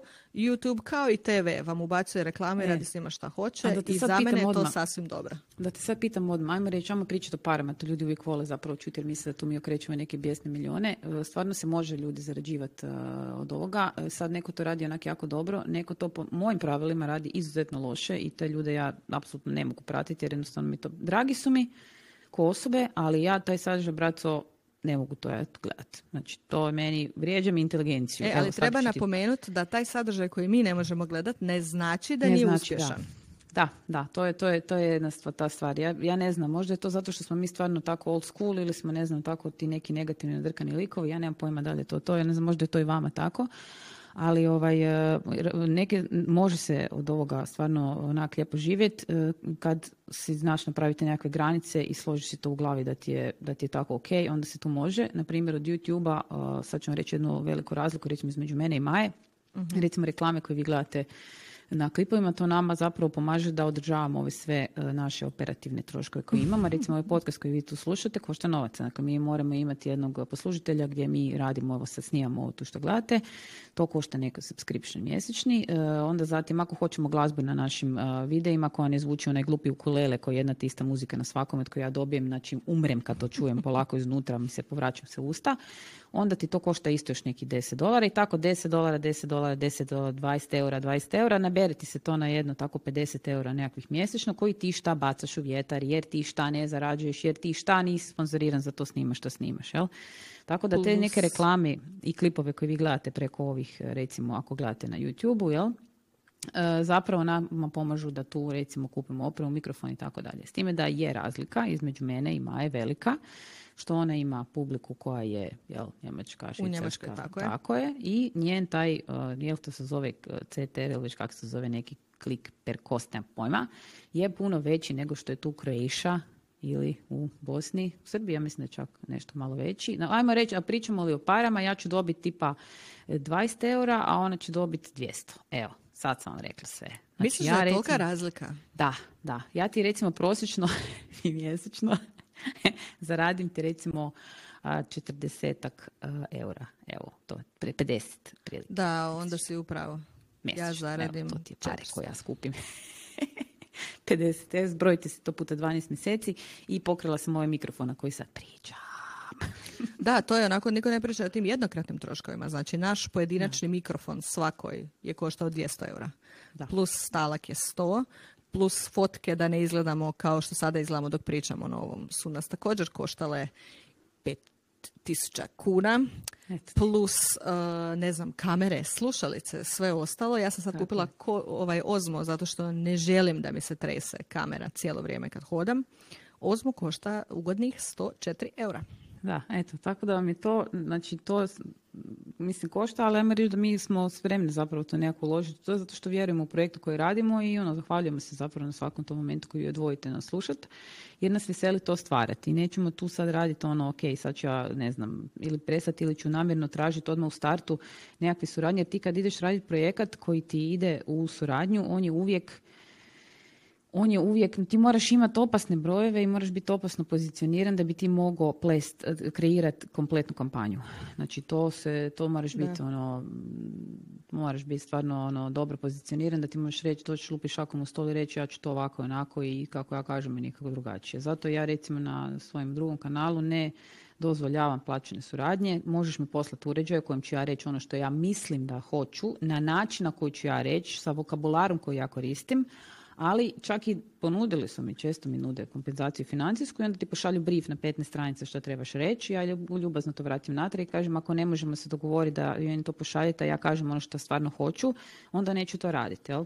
Da, da. Moja politika je, da ja zapravo ne zarađujem od Instagrama, a, a zarađujem samo od YouTube-a koji radim dokle god, ono, sa nekakvim minimumom da pokrije moje tekuće troškove. Tekute, tekuće troškove vezane za društvene mreže, jel? Ne za život. da Tako, ne ja, ja ne bi mogla recimo zaraditi e, samo od recimo sponzoriranih kampanja na Instagramu. Ja tamo imam plaćene suradnje uh koje biram. E, ne, recimo u prosjeku vam mogu, mogla bi pokriti, sad ću vam reći točno, pa da, tri, četiri mjesečne plaće, evo, cijelu godinu. Znači, mm ostatak, mm Da, da, e, ali drago mi je, drago mi je da se zapravo rekla to sve o tekućim troškovima i mjesečnim izdacima i općenito tim nekakvim plaćanjima, jer mislim da je to bitno, da ljudi shvate da većina nas, velika većina nas, to i dalje zapravo sve ovo radi iz ljubavi i mi to radimo zato što želimo stvarati taj sadržaj, a ti nekakvi novci pod navodnicima koji dolaze su uglavnom tu da bi pokrili barem dio vremena koje mi utrošimo. Jer pogotovo mi koji smo roditelji... Nekog vremena ko jebote ono, naš, šta ne, ali pogotovo mi koji smo roditelji, svaki video, svaki podcast je odvajanje vremena od nečeg drugog što sam ja trebala napraviti u tom trenutku. Koliko vremena si provela, to jest koliko večeri si provela tako da tvoj muž sjedi i gleda film, a ti sjediš za kompjuterom i editiraš. Je, ne mogu ti to nabrojati. Kužiš, i to je, i ja sad ne stižem odgovarati na poruke, znaš zašto? Zato što sam odlučila, ne na poruke, na komentare. Odlučila sam da kad sam s djecom ne odgovaram ljudima na komentare, mhm. nego sjedim i boravim sa vlastitom djecom, jer mi je bilo dosta toga da sjedim kraj njih kao kamen, kao da nisam u prostoriji. Da, da. I to je cijena koja je cijelo vrijeme na vazi, stalno se gleda što i kako i eto zato, baš zato sam htjela pričati o ovoj temi, da se vidi malo i ta druga strana eh, a ne samo kako je, ne znam, Sonja Kovač kupila eh, stan od influencinga. Jer to pa dobro, ali neka je, kužiš, mislim, gle, e, to, to Ne, ne, neka je, ali Sonja Kovač zato i nema drugi posao. Jer je to Da. njen cijeli posao, Ali što zato što znači da ona znamo, zaista Majo, vjerojatno radi koliko sati dnevno. Mi smo glupe, zato što smo glupe. Glupe smo. Da, Ha, gle, Da. frende. frende, da, glupe smo. Ne znam, nemoj tako, molim lijepo, ja ne bi bila Sonja Kovač. Da, dobro, gle, ja gledam ti, ja ti to uvijek gledam kako mene moj tata uči. On ti uvijek mene pita.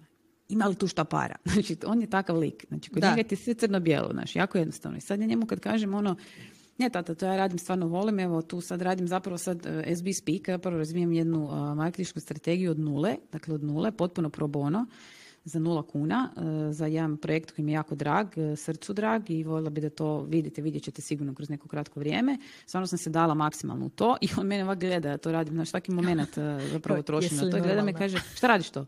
Pa tu radim nešto, o šta zaraditi na tome? Onak, ne, znaš ono, ode on. ne, Ne, ne, ali tata ti je u pravu, naravno Pa da ti je tata u pa pravu. je. Ja samo pokušavam biti realna, u smislu ja ne, ne trošim toliko vremena i truda koliko troši jedna Sonja Kovač ili Jela Dvornik na početku, to nije možda sada više toliko, ali razumiješ? Pa zato onda one, tu ni ne, pričamo, ni ne pričamo o tim svotama. Ali ti ne vidiš koliko je tu posla iza toga. Znači, Da, ja da, to je sam se vam pričala nekoliko puta, žena stvarno, ona zabilja zna posao. Ona toliko, ona zna. Znači, to je to stvari koje recimo ona kad neke im, naš, on, mi se tu nešto tipkamo, izvali mi ono, ja ne znam, te kratice koje ona spominje. Moram googlat da ne spadnem glupa. Evo te sad, piću materinu, sad glupa ispast, evo te ono, moram to sad ići vidjeti šta je. Znači, ona zbilja zna posao i to je stvarno, pazi, dvoje male djece, znaš, i oni su bolesni, i oni su bi mamu, i oni bi, znaš, nema tu Naravno. tata kad se mami Pričamo sače po glavi, koliko influencerica su rodile i odma rade. One odma rade zato što Da. nemaju pravo na porodiljni. Tako je. Tako. Kužiš, i ja cijelo vrijeme pokušavam biti realna po tom pitanju. Ja ne želim biti taj rang zato što nisam spremna utrošiti toliko vremena u to. Je. A to I zato je posao, moje, to je moje posao, da. zadovoljstvo, moja vaga je u redu, je. dokle god mene to i dalje veseli. Ja još uvijek mogu naći vrijeme da to koristim kao što bi inače trošila na neki drugi hobi i da dobijem financijski od toga dovoljno da ja poravnam te troškove, da to nije nešto što znači opterećuje moju obitelj. I za mene je to za sad u redu, ali to je zato što ja imam normalan svakodnevni posao. Da. A šta, recimo, da li si ikad razmišljala da bi ostavila te posao, bavila se samo svojim? Jel bi Ne. mogla to? Mm-mm. Ja isto ne bi mogla. Ne. Mislim To- da bi to mi to me- izbilo svaku radost iz- toga. Da, to i me, to me jedno vrijeme kopkalo, jer onak ja sam ti lik koji, to je prije bilo zapravo dosta sam bila onak, jako sam bila uh, ambiciozna što se tiče posla, sad više nisam. Premda radim puno više nego prije i stvarno me to nagrađuje više struku u smislu te neke ispunjavanje unutarnje sreće, jel? Kad sam odmaknula se od tog, znači da, da vaga mora imati, znaš, ono, ono što si uložio, mora ti se toliko vratiti. Tu, tu sam prestala sam zapravo razmišljati o tome i shvatila sam da onda mogu zaista pravo uživati. Kad nemam tu konstantnu, naš, jel tu bilo 100, pa tu mora biti 120, naš, jel? I, ovaj, e, I shvatila sam tako negdje, ja mislim da to je bilo prošle, možda čak i pretprošle godine, nikad ne bi mogla ovo raditi da mi bude full time job, a, jer bi trebala zaista uzimati svaku suradnju koja dođe na način kako je specificirana i to bi, to bi meni ogroman problem. Na primjer ko ova recimo sa, sa About You gdje ja ne znam napraviti sadržaj, gdje ja ne znam kak bi ja to, jel bi ja video, jel bi ja fotku, jel bi se obukla, jel se ne bi, pokrila bi se naređ vrećom i, i ovaj, umrla, razumiješ koliko mi je to teško napraviti. Jel?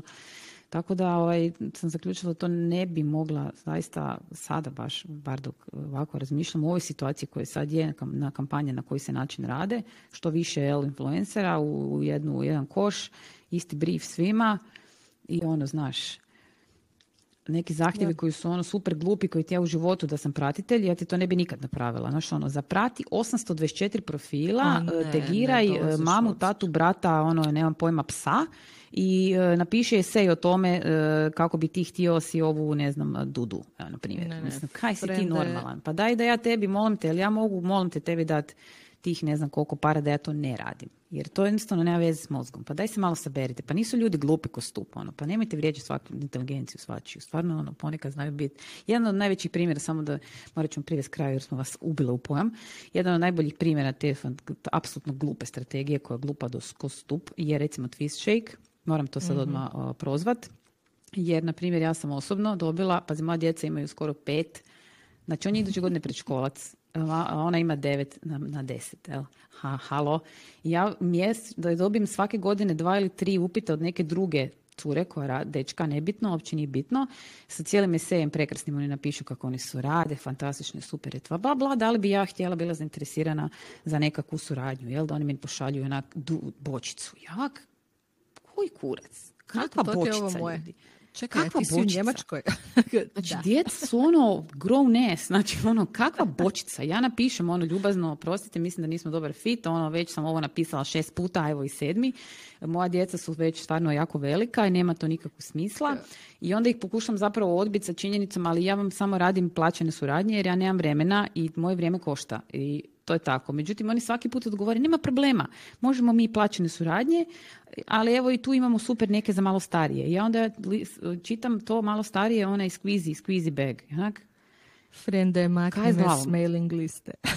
Molim vas makniti s mailing liste. Znači, jednostavno gledaju, aha, 20.000 pratitelja, žensko, djeca, može. Puljom. Znači, to je strašno. Evo, to, to su vam naše muke, to su vam te velike muke nas influencera kad tak dobivamo te neke E, Margarita, da, onda, a ovi su mi najbolji ovi strani. neko slušati. Oće, ma dobro, slušaj, mi je ono, da vidite koje su to stranje za koje mi moramo sve zapravo pročitati, onda dobiješ, ne znam, razno razne ove mailove od nekih stranih uh, tvrtki koje ti nude ono ogromne pare, ali samo ti njima trebaš uplatiti 500 dolara. I onak, znači, oh, ne znam šta bi ti rekla. Uglavnom, eto, to svašta vam se tu dešava, trebate biti naravno pažljivi sa time što radite, jer zapravo šta je? Mi tu stavljamo svoje ime i prezime on stake, jel? To je moje ime i prezime i to moraš biti onda pažljiv što s tim radiš. Neko to radi nepažljivo, ali zato ubire pare, pa gledaš onda jel vrijedi ili ne vrijedi to. Po mojem, ne vrijedi. Jel? To po, po mojem, vrijedi. Uh, ljudi jako brzo moraju promijeniti kadar u marketingu. Nema, samo se trebaju specijalno. Gle, ja mislim da samo brendovi trebaju početi uzimati uh, uh, marketinške agencije koje su specijalizirane za influencer marketing. Jel? Jer ne može ti jedna marketinška agencija koja radi klasičan marketing uh, raditi dobro influencer marketing. Da. Jer rekla sam ti, to neko mora tamo biti odgovoran za tu listu influencera koju je poslao. mm Onda, druge strane, još u brendu trebaju imati uh, sluha, odabrat malo neke koji su edgy, jel? Ja bih rekla da je mhm. moj kontent malo edgy, jel? Da, ok, sad malo muda staviti to neki svoj. I stvarno se zahvaljujem zapravo nekakvoj vizionarstvu svake te uh, marketinške agencije koja je mene ubrojala u svoju listu. Zaista ih nema puno. To moraš imati malo kohones. Jer mhm. nikad ne znaš šta će izaći iz toga šta ja napravim. Tako da evo, mislim, meni su stvarno više manje stvarno zaista zadnjih godinu dana tih par suradnji što sam napravila stvarno super. Evo, ja baš onako volim ih raditi i odlično sam, ta ekipa mi je super i onak imam dobru komunikaciju i eto, meni, su, meni to baš bude ok. Evo, super mi bude. Ovo ostalo, a to se vidi već da ne. Na primjer, ne volim ići na evente, mrzim ići na evente. Nikad u životu nisam bila na eventu. A kad si u Njemačka, kad si u Njemačka, kako ćeš ići? Ne, ne. Ja recimo ne ovaj- volim ići, više me ne zovu, valjda su skužili. Ali šta je problem? Da li možete doći na naš event, isprobavanje kreme? Onak, dobro. E, u utorak u deset. Onak, e, ne. Zato jer radim. Sam mislim da dođem direktoru, prostite, trebala bi sad free jedno. Ja, mogu doći, da, ali znaš kaj, ne mogu ti ništa snimat a onda nemojte doći.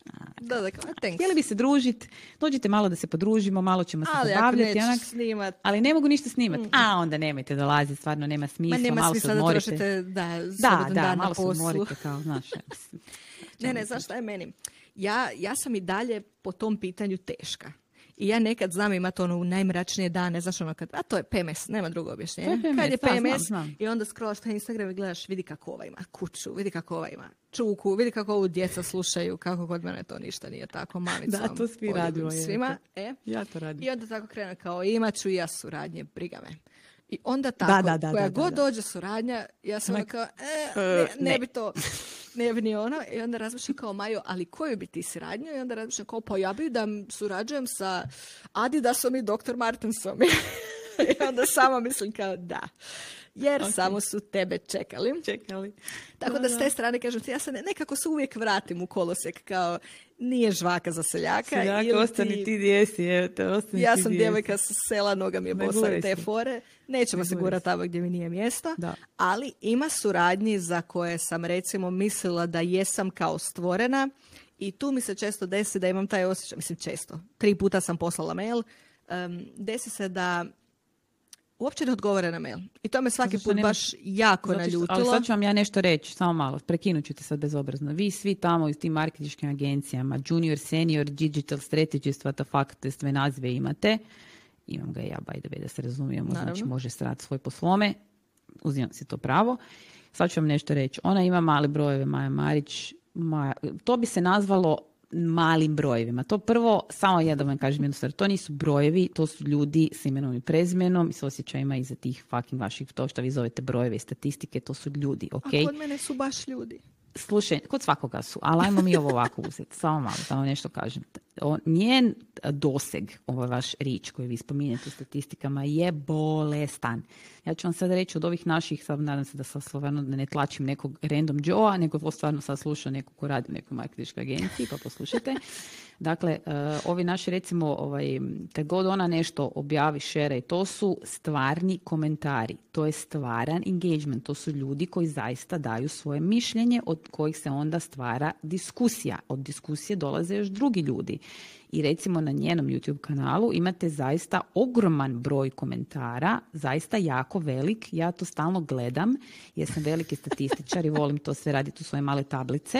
Proučavam doseg i rič influencera slične niše koji imaju preko 100-200 tisuća pratitelja koji vam većinom imaju samo da znate. Na YouTube-u komentare srčeka, malo one globuse, najljepša si na svijetu, ja tebe najviše volim, ti si najljepša ikad, ikad u životu te najviše volim na svijetu zaista, onak, ok, ako hoćete stariju publiku, to je kod Maje. To su zaista ljudi koji, onak, ok, to su bilja, znači, ono, to je gang, to je, to je taj gang koji mi Ovo se hoćemo. pretvara u reklamu gang. majnog profila. ti, ali, ni to reklama, ali to je tako. Ti. Hvala To je ti. tako. Ne, ti znaš kako? je to tako. meni je tu samo bude to, bude mi žao iz perspektive da prvo i osnovno neprofesionalno je odgovoriti na mail. Znači, odbij me, nema problema, trenutno ne tražimo suradnju, d- bla, bla, bla, bla, kužiš. Odgovori na mail. A ko, znaš ti koliko oni tog dobivaju na Nebitno, bazi? znači radi se o tome da e, baš sam se trudila raditi ove vlogove i dalje. Najviše volim raditi te vlogove kad idemo negdje, kad radimo nešto, kužiš. Da. I ako se ja javim, ne znam, evo, budimo otvoreni skroz. Da. Valamaru. Hvala, Mar, di ste, alo? Znači, doslovno se javim Valamaru ne tražim ništa besplatno. Ja kažem, mi smo zainteresirani za skijanje u vašem hotelu u Obertauernu. Planiramo tamo ići, karikiram, pet dana. S obzirom da sam ja i family vloger koji radi to, to, to i to, pošaljem cijeli media kit, pošaljem statistiku. Ako ste zainteresirani da surađujemo, javite se, apsolutno se niko ne javi. Znači, ovo je situacija u kojoj sam ja svjesna toga da moji brojevi nisu kao neko koji ima 250 tisuća followersa, ali frende, onako, mene prati puno roditelja koji si mogu priuštiti skijanje u Valamaru, shvaćaš? Jer su dijaspora i žive vani i žele djecu odvesti u obiteljski hotel i njih Ma, zanima što ću ja reći. hotel, alo. Znači, ja, ovo je situacija u kojoj ja tebi najavljujem da ću ja svakako doći tamo, Da. Tvoje je da kažeš, nema problema, dođite, iznajmit ćemo vam besplatno ski opremu. Up, znači ono, odvešćemo vas kočijom sa konjem gdje ima ponuda pa da se to bolje snimi ili ne znam ti nija šta. Daće Da. ti 10% popusta. Nije bitno. Čisto da se ja ne osjećam kao kretan što snimam tvoj hotel non stop Da. i onda ću opet to ja odgovarat satima Tako je. i danima na pitanja o tvojoj ponudi Tako je. A onda ti netko Valamar, ja ne odgovori svim na objavama, da, mail. izvolite I čut. onda, kužiš, i onda iz, kroz druge kontakte saznaš da žena koja radi to nije baš susretljiva, pa onda često ne odgovori. Svačaš, i tu sad nije stvar Valamara, stvar je osobe koja ne radi dobro svoj posao. Da. Ne možeš raditi u marketingu i ne odgovarati na službeni mail. A to ne možeš, da. To ne možeš. O To tome pričamo. Ja ne govorim o ponudi da ti je netko rekao, vidi, hvala, doslovno to. Hvala, trenutno ne uzimamo Hvala, ili nismo zainteresirani ili ne znam Da. šta. Pogotovo u velikim kompanijama u današnje doba znaš da oni imaju politiku za sve. Kažem ti, ja sam sa Bagabuom imala suradnju Margarita, ja nisam imala ni čarobnih 10.000 followersa. Da. Ali oni su vidjeli moj profil, oni su vidjeli način na koji ja koristim kolica. Ja sam dobila samo popus za njihove proizvode. Ja nisam postala zaštitno lice Bagaboja i nisam dobila 90 proizvoda besplatno, što nisam ni očekivala. Ali na taj način sam se ja osjećala da je, znaš ono, Bagabu je cijenio moje mišljenje i moje utrošeno vrijeme Da. i oni su zaključili da sa malim brojem pratitelja, takva jedna velika kompanija, znači ja ovdje ciljam na malo tržište, sam vrijedna, karikiram, 60% njihovog Tako je. popusta. Tako je, tako je agencija I koja radi Kerker, jako cijeni moje vrijeme. Jednako. Ali doslovno to. Evo, zapravo je to ista situacija. Onako, frende, odbi me, nije problem. Reci, nisi dovoljno velika. Nismo, nisi naš tip. Preistetovirane si, nećemo te. Tako je, Ali da. odgovori na mail. Kao Tako što je. ja na poslu moram odgovoriti na svaki mail, na svaki komentar i, I na voditi evidenciju kad se šta dogodilo, moraš ići. Sve moram odgovoriti. Na svako pitanje, svaku poruku dolazi mi na sve moguće kanale. Ne biš vjerovat na koliko kanala mi dolazi. Cing, cing, cijeli dan mi zvockaju. Da. Sa pitanjima ja rado odgovaram i lijepo im pomažem da si odaberu Pa što trebaju i educiram ih zapravo. Ne pričam sad o ovome, nego pričam o svom regular job. Da, da, znam, pa kažem, i ja pričam o svom regular jobu koji su, E. nažalost, isto društvene mreže. Eto, da. Ok, sad smo, ovaj, da, malo smo zadužile, ali nadam se da ste zapravo dobile nekakav dojam u tome što smo, kako smo nas dvije uh, Ivice Kičmanovići, jel bi to išlo u taj neki? Nisam se kako si ga se sjetila. Nemam pojma je. to je to. Jel to to je? Znači, totalno smo ti likovi i ono, evo, mi zapravo čekamo e, da, e, evo, mi čekamo tu strpljivo, sjedimo i čekamo da se naš, e, naša kontribucija zapravo vašoj e, nevrijeđanju vaše inteligencije i, ne, i zaista cijenjenju vašeg vremena koje uložite u to da e, nas pratite, s druge strane nagradi s jednom zaista suradnjom koja ima smisla, s brendom koji ima smisla, s kampanjom koja nije proljev. Mi, mi smo tu, mi čekamo. Jedino Evo. što nam preostaje je da u duhu pravog Ivice Kičmanovića zapalimo kuću i ostanemo sjediti unutra. Užas jedan. Dobro ljudi, ajde, čujemo se i vidimo se. Do idućeg vrijeme. podcasta. Ćao. Može. Ćao, bok. Ja sam Maja. Ja sam Margarita. Samo bez bez panike. panike.